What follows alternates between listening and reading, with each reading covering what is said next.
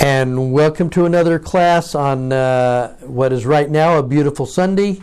Uh, and I hope all of you are being able to enjoy a, a nice fall day uh, wherever you are. Um, as we get started today, uh, again, we always appreciate everybody checking in and letting us know where you're coming from, and that's awesome. Uh, it is fun to watch watch all of that, and then to see the interactions uh, that you might have one with another. Now, as I was looking at this, and you, you know, like many of you, I've tried to, you know, you you look at the news, and the news isn't really that awesome these days. And so I seem to maintain a sunnier disposition the less I read the news. Because every time I open the news, it seems like there's something else that I really didn't want to know, or you know, all of the contention and stuff going on. So, um, and as so for a lot of people, 2020 has turned out to kind of be a bummer year. Uh, somebody was joking the other day that um, it might be that somewhere in the future we go, well, at least it's not 2020. Um, or that was a that was a proper 2020 move. Uh, we're just gonna. It might be a benchmark for yuck in, in the future, and that, that makes it kind of hard. Now, so I was looking at that. I ran across something today that I thought uh, is kind of peripherally related to what we're talking about, but I thought it would be kind of a, a good start. Uh, and that is, there are very, very few people these days that haven't probably seen at least one of the Lord of the Ring movies. And there's a and and a lot of people have also read uh, the books. Certainly, as when our kids were little, we ran them through the Lord of the Ring kind of thing, and I, our kids have also done that with their kids. And and there's a line in uh, in one of the books that I just thought really kind of made some sense and connected for me in terms of what we're looking at in this uh, t- tumultuous year of 2020. And I thought I would just kind of share this passage uh, to uh, as we get started today. And and it's this. This is uh, Sam uh, speaking to Frodo, and he says, "It's like the great stories, Mister Frodo, the ones that really mattered, full of darkness and danger they were." And sometimes you didn't know, uh, you didn't want to know the end because how could the end be happy? How could the world go back to the way it was when so much bad has happened? Um, sound familiar so far? But in the end, Sam says, it's only a passing thing, this shadow. Even darkness must pass. A new day will come. And when the sun shines, it will shine out all the clearer. Those were the stories that stayed with you, that, that meant something, even if you were too small to understand why. Now, we have to remember that at the same time that uh, Tolkien is writing this, he has in his experience World War I and being in the trenches in World War I. And so when he talks about darkness and shadows and bad days, J.R.R. Tolkien was very, very acquainted with those kind of experiences, and I think he's drawing on this uh, as he's writing. Then he says, But I think, Mr. Frodo, I do understand. I know now. Folk in those stories had lots of chances of turning back, only they didn't. They kept going because they were holding on to something. There is good in this world, and it's worth fighting for. There is good in this world, and it's worth fighting for no matter how dark it may certainly seem uh, as as we go along. And and again, I think there are those times we look in the at the news and and try and get more information about what's going on around us, and it's all bad stuff and and there is good in the world and i think each one of us as we kind of live our lives and try to be that good i think we represent a light uh, in opposition to some of the darkness and things uh, that are out there and hopefully some of the things that we've been talking about in this class represent a light in our own life that keep us going uh, because like, like he said um, the the difference is is a lot of people had chances of going back, but they kept going because they were holding on to something. And hopefully, that's something we're holding on to uh, is the gospel of Jesus Christ and what it means to us. And, and this is what keeps us going. Now, as we as we move into uh, the the our experience in Genesis, we're finding that uh, one of the things that makes uh, Genesis and more difficult, for instance, is the the uh, information we don't have and the amount of interpretations that have been laid on over two millennia of this book and trying to understand what it means to us. Genesis is a an origin story. It's a creation story. It's the it's our one of our foundational stories of how we see us and how we see the world and how we see God. And when we get these foundational stories, uh, we look back at those for understanding. Uh, I think that's why there's been a tendency in the church to say, who is the church? And we go back to our foundational stories of Joseph Smith and gold plates and Angel Moroni's, looking for who are we based on where we came from. And and uh, Genesis is the origin story of origin stories. But again, how we understand it is kind of critical. Years ago, uh, when I was teaching Old Testament in Institute class, I, I had a, a little lady come up to me afterwards after the class, and she said, after, after going to the temple, there's something that I don't understand. And she says, I think I can talk about it here. And I said, What's your question? And, and she said, I'm still not sure why Adam and Eve needed money. And she says, It's bothered me for a lot of years as to why Adam and Eve would need money. That doesn't make any sense. And I said, uh, Sister, uh, do you remember that part of what you've heard is that what we hear in the temple is figurative, uh, symbolic? And that really we're Adam and Eve. We we need money. They didn't. We need money. It's about us. Each one of us are Adam and Eve. And she said, Oh, so they didn't need money in the Garden of Eden. no, they really, they really didn't.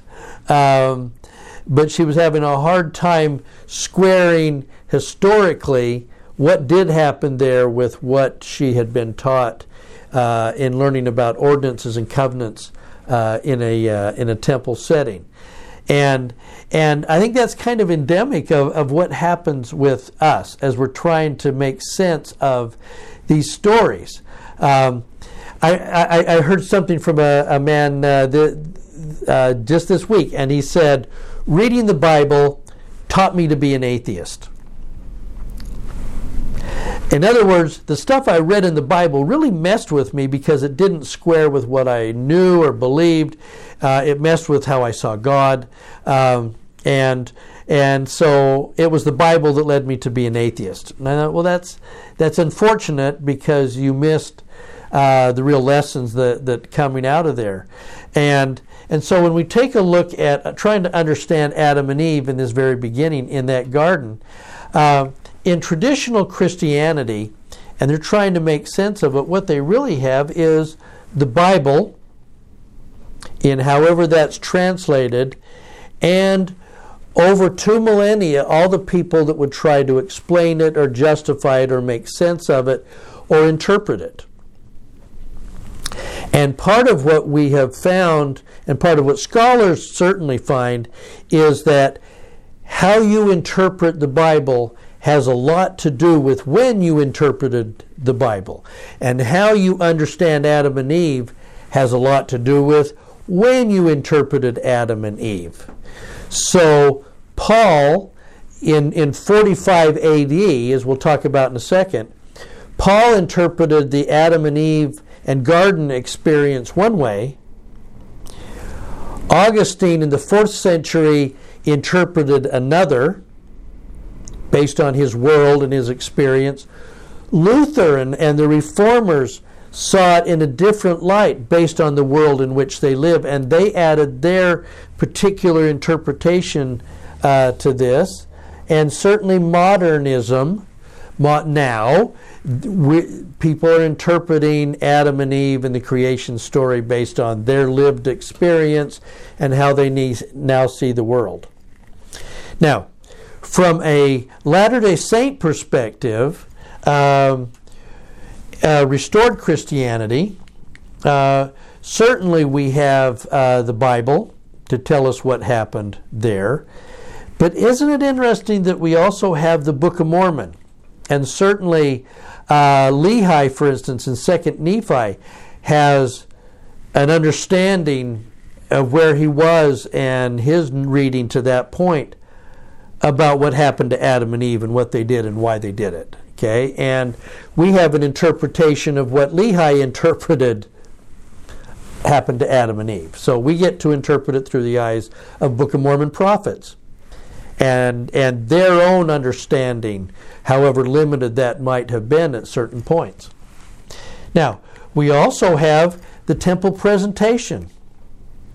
It's no secret uh, in the church's materials that uh, attending the temple has a creation story as part of the education and knowledge and understanding and covenant making that happened in the temple. And that gives us a symbolic understanding of events that happen as part of the creation and happened uh, with Adam and Eve uh, from a symbolic uh, standpoint.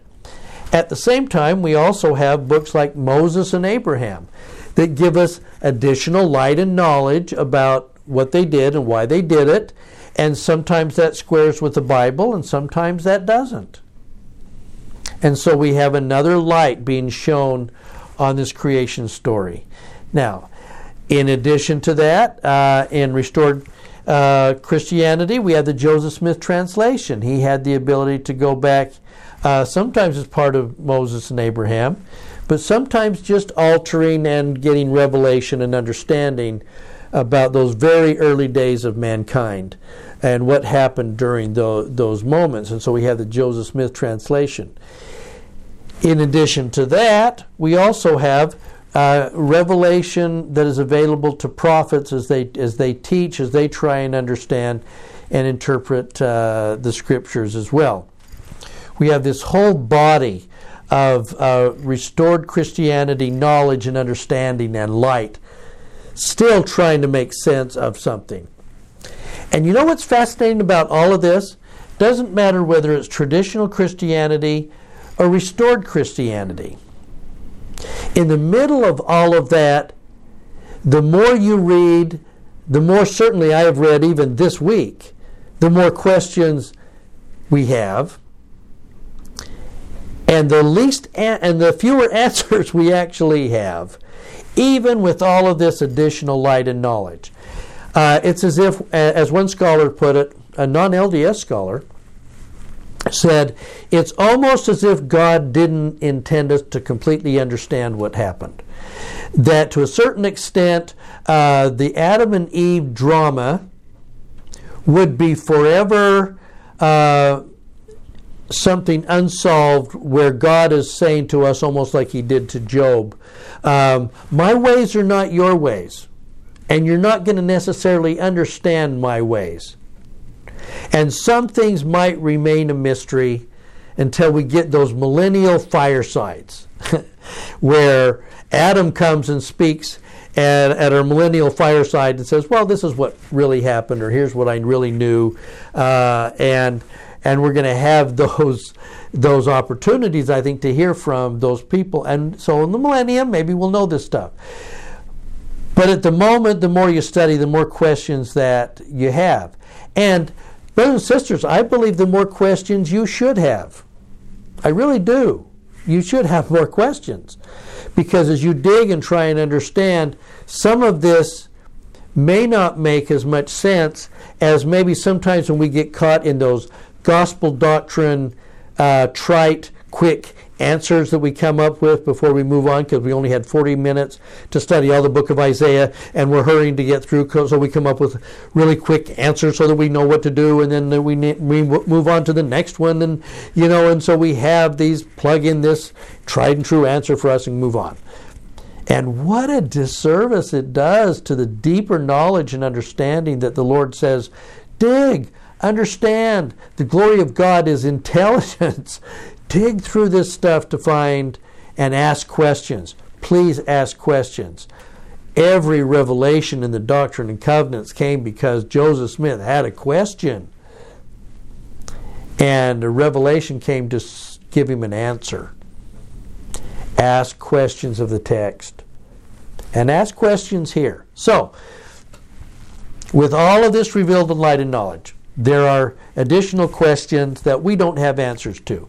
So let's take um, just a couple of these and see if we can locate some of the unsolved questions that uh, that certainly come up. For instance, why a garden in the first place? The idea and, and what we what was settled in the council in heaven was that mortality would go down to earth and begin their mortal experience. So in essence, why a garden? Almost like a waiting room experience before the real act begins. Was this like an MTC before the actual mission? Uh, why a garden experience uh, to begin with? And if that's the case, then why frame it? Why place into that garden to ma- and making them caretakers of the garden? And then give them two trees, two unguarded trees, and a wily serpent bent on messing with that.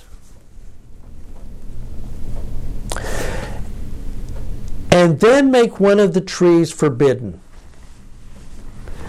Why give a, why make the the forbidden fruit, uh, the tree of knowledge of good and evil, and make that the pathway through which mortality enters the world? And then give a commandment not to partake of that fruit. Why do that? What purpose did that serve? Which raises the which raises the question: Could they have done it without that? Why give them a commandment that they needed to break in order to keep another commandment? Kind of the devil's dilemma, so to speak. Okay, uh, and and give them commandments like multiply and replenish the earth. And the question is, could they multiply and replenish the earth and still be in the garden? Or is that something that had to only happen in mortality? Uh, Lehi believed that they would need to fall first before they could. Eve's kind of suggests that.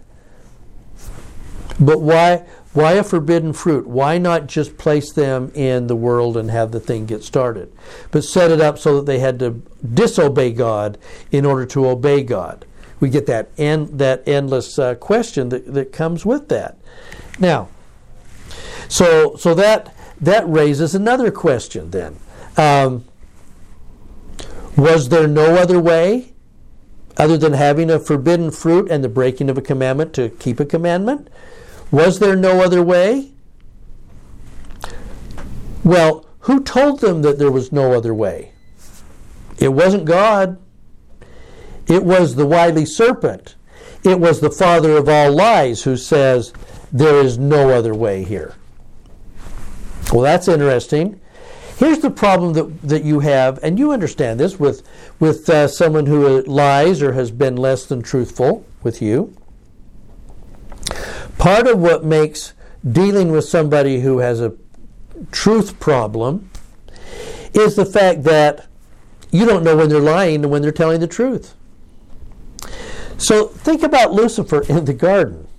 When he says, You got to take the fruit, there's no other way.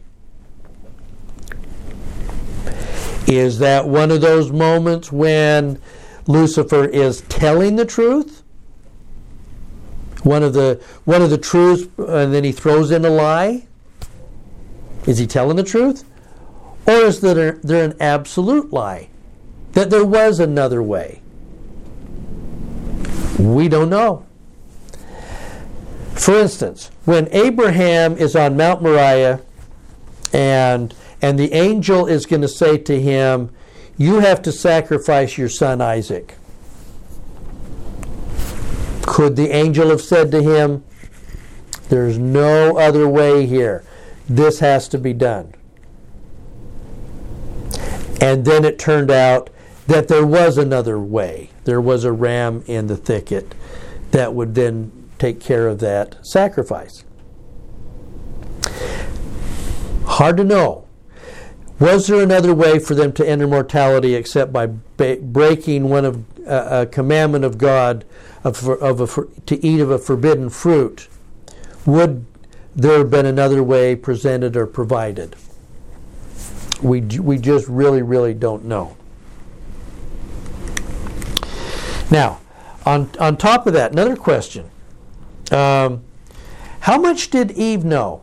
What was Eve's knowledge? Now, this becomes not just head knowledge or a theological question.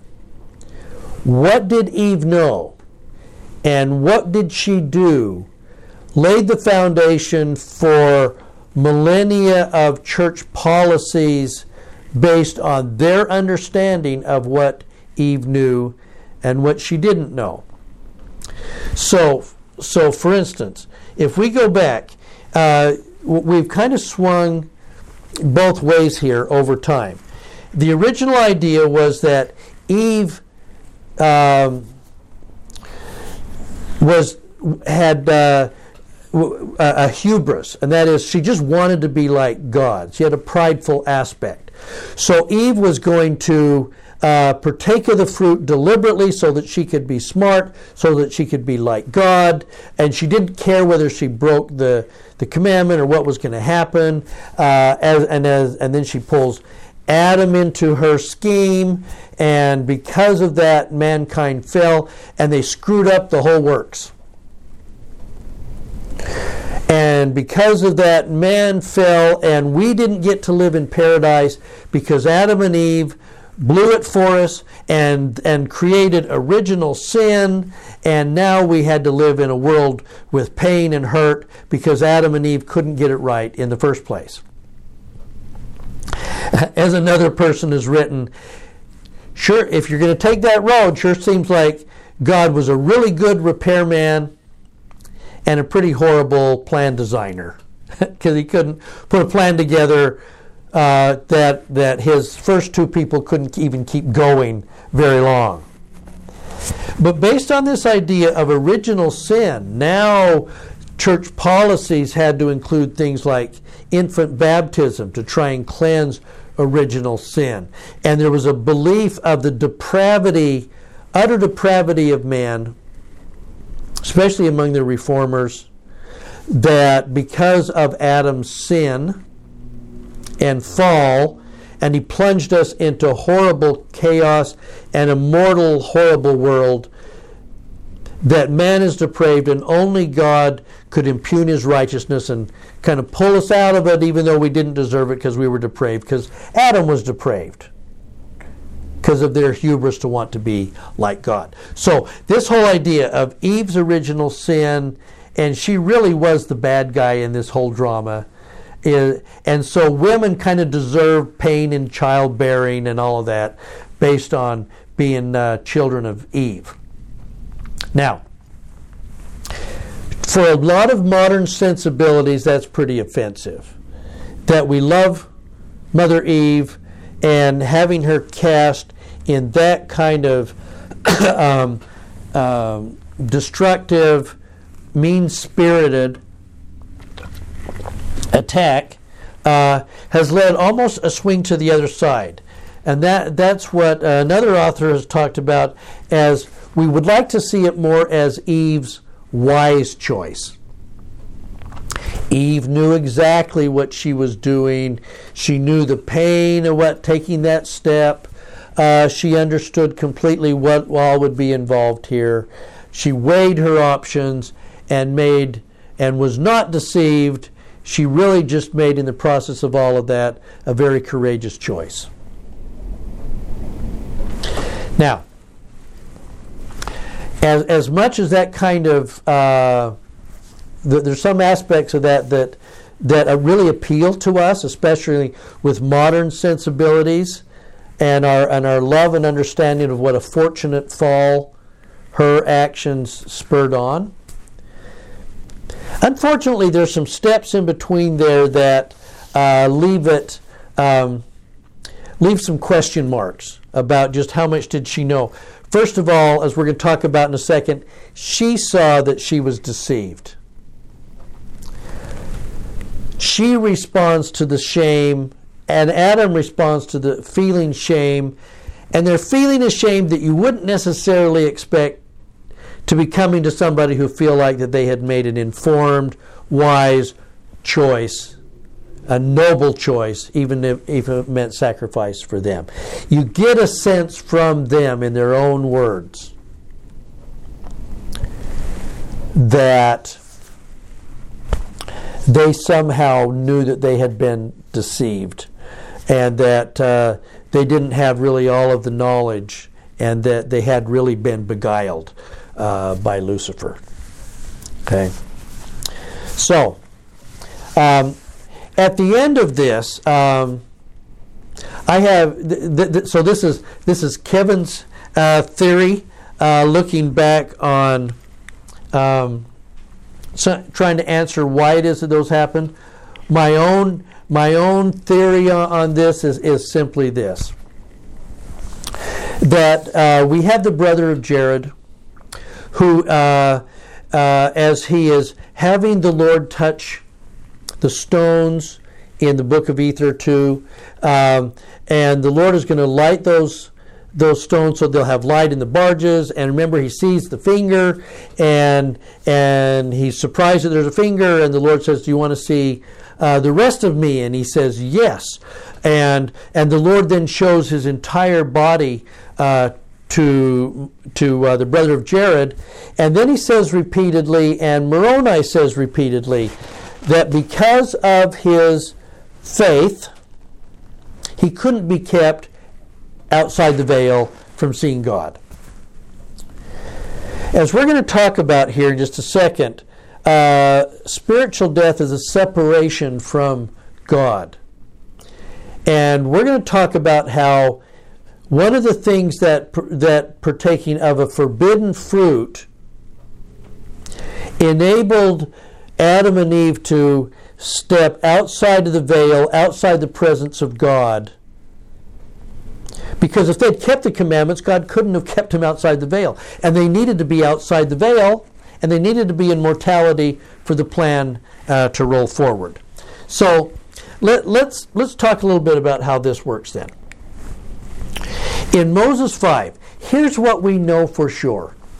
We may not have we may have a lot of unanswered questions, but here's what we know for sure and we have two testimonies from two witnesses that were there.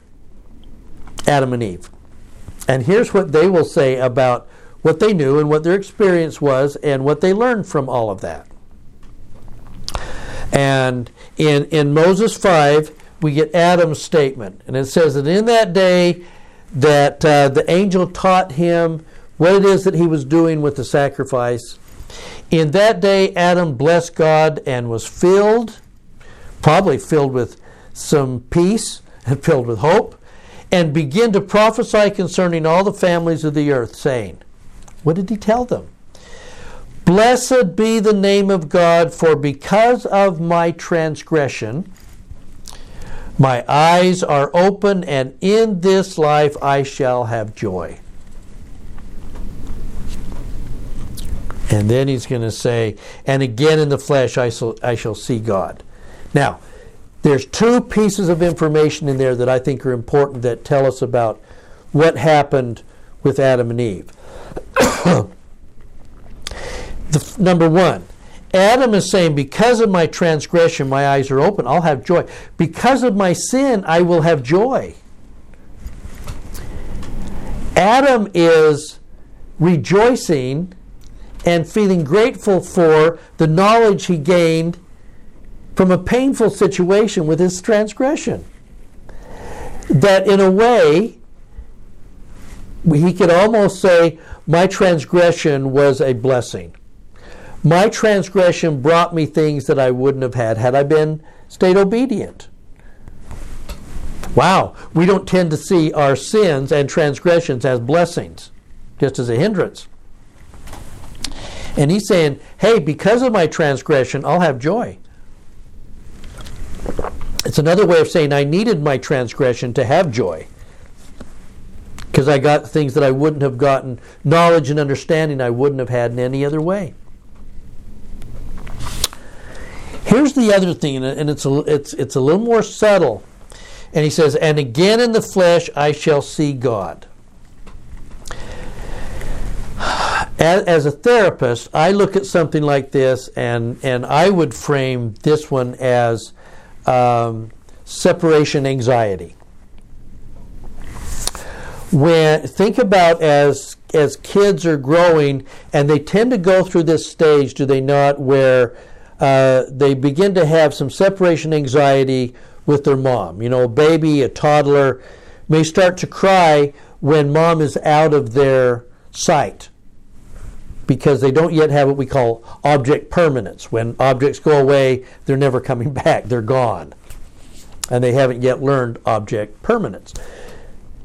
I think all of us have kind of separation anxiety, and what Adam is telling you is that, in a sense, I believe what he's saying is when I had to leave the presence of God, I had I experienced, as he should have, separation anxiety. I loved being in the presence of somebody who loved me. I loved feeling what I felt in the presence of my heavenly parents. And the greatest pain that I experienced from leaving the garden wasn't about thorns and it wasn't about tilling. It was being out of the presence, out of that divine presence that filled me with love and reassurance and that was painful. That would have been the most painful aspect, I believe. There is their greatest sorrow. The, the fall for everything that they would have learned and having kids and having experiences and mortality. What he yearned for was to be back in the flesh and see God again and experience what he had experienced. Joseph Smith, after the first vision, in one of his uh, writings, says, Afterwards, I was filled with the love of God and of all men for days. It had that kind of profound effect to be in that kind of loving presence. Eve's going to tell you basically the same thing. So here's testimony number two. And Eve, his wife, heard these things and was glad, and here was her testimony. Were it not for our transgression, that doesn't sound like a noble choice. That sounds like we, we sinned, we were beguiled, we sinned. But were it not for our transgression, we never would have had seed. Again, she believed she wouldn't have had kids without being mortal. And never would have known good and evil and the joy of our redemption. I am grateful, she is saying, in a way that might be a little hard for us to understand. I'm grateful for our transgression because of all the things that have come from it since and, uh, and the eternal life which God giveth to the obedient. Let, let me say what she's not saying. Through my transgressions, I came to know the redemption, the atonement of the Savior in a way that I wouldn't have known it before. Adam is saying the same thing. Um, that this joy and that and, and that redemption is coming from Jesus and their understanding. Now, that's part of what they're saying that redemption, however painful and we're not supposed to do it, and then we're mortal and we do and we fall. What, and what we do is we fall out of His presence. So, as, as we're looking at here's one here's some of the lessons that I think come out of this, and I think it's really important that we get this. Okay, now, so here's reminders that laws, commandments, are are given not to help us earn heaven, so we get brownie points and a way of checking where we're to not are not given to help us earn heaven, but to transform us into beings capable of living heavenly lives.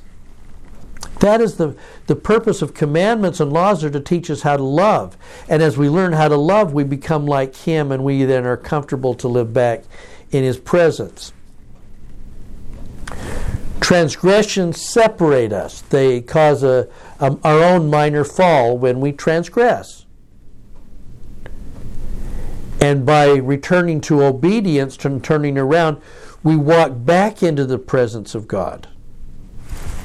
So, transgressions separate us from God. That's the great pain. Now, we get caught up sometimes when we're in discussions about repentance. Um, and we get caught up in that during these times of separation, we guilt and shame. I went back and, and looked again. I don't find any evidence of God guilting and shaming. That's not that's the other guy. The other guy does the guilting and shaming. What you're hearing from Adam and Eve as they resolve and heal from their transgression, what you heard from them was two things. Rather than guilting and shaming, we need to find peace through learning and yearning. Guilting and shaming cause further separation. Learning and yearning draw us closer to Him and teach us the lessons that our transgressions are supposed to teach us. And yet sometimes we get so caught up in the idea of guilt and shame, and that's the only way that we'll remember that so we never do that stuff again. And if we raise the guilt and pain factor, that we'll, we'll be more obedient next time, and then we do it again because we seem to forget. Uh, because it turns out that guilting and shaming aren't really effective ways of keeping somebody from repeating a sin. They maybe get better at hiding it or avoiding it or finding other ways to, other forbidden fruit to take. But my experience, especially in working with people that struggle with addictions, is that guilting and shaming have the opposite effect on somebody that is trying to change and repent, meaning change their life and transform. Adam and Eve says it's through learning. Now I know what my transgression did. And yearning that draw to be back into his presence. Now, sometimes as part of this process, we talk about godly sorrow, that we're supposed to have godly sorrow. And sometimes that gets acquainted to guilt. We're, we're, we're feeling guilty about our sins. Now, this comes from uh, 2 Corinthians 7. And, and think about what's being said here godly sorrow. What is that? That's God's sorrow for transgressions. We need to sorrow as God does. And Paul is going to put it in the context in talking to the Corinthian saints.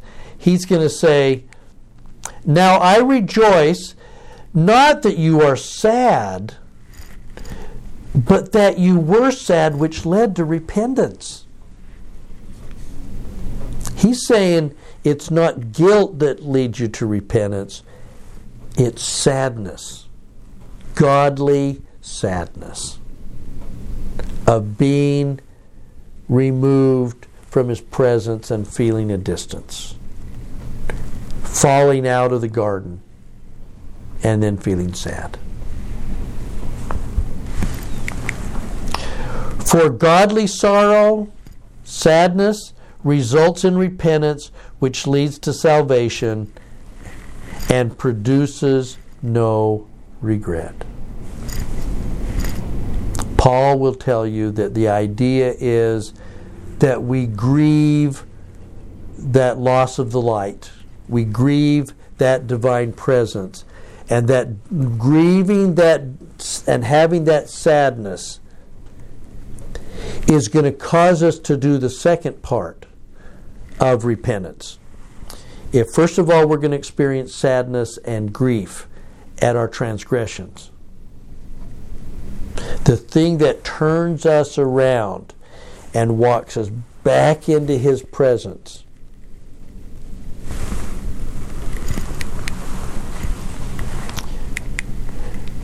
Is the yearning.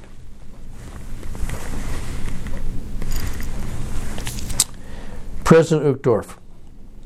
Deep within us, it's from a conference, deep within us is a longing to somehow reach past the veil and embrace heavenly parents we once knew and cherished. And while some might suppress this yearning,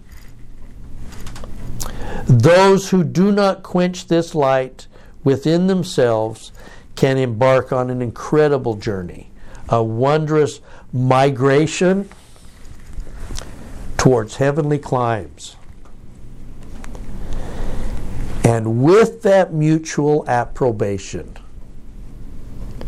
let me come and dwell with you. That creates change. That creates a situation where we are more likely to obey because we love to obey, because we love the fruits of obedience. We love the feeling that we get when we're closer to our heavenly parents. As opposed to the, the loneliness and darkness and separation that comes when we have been separated out. It's in that moment that Satan tries to introduce guilt and shame as a wedge to keep us in that place. Because guilt and shame will cause us to freeze as opposed to learn and yearn back into, into God's presence. Brothers and sisters, the lessons of Eden are bound up in our ability to transgress as mortals, to feel that divine distance, and then begin to learn more about Him, and then yearn to be with Him. And it's that yearning that pulls us off the couch, that pulls us towards Him, that draws us to want to find more light and knowledge in His presence. I bear you my testimony that the Lord wants us to yearn towards Him, that He loves us, and that it, each of us, as Adam and Eve, can come back into His presence and with Him enjoy the eternal life that He has prepared for us. And I leave that with you in Jesus' name. Amen.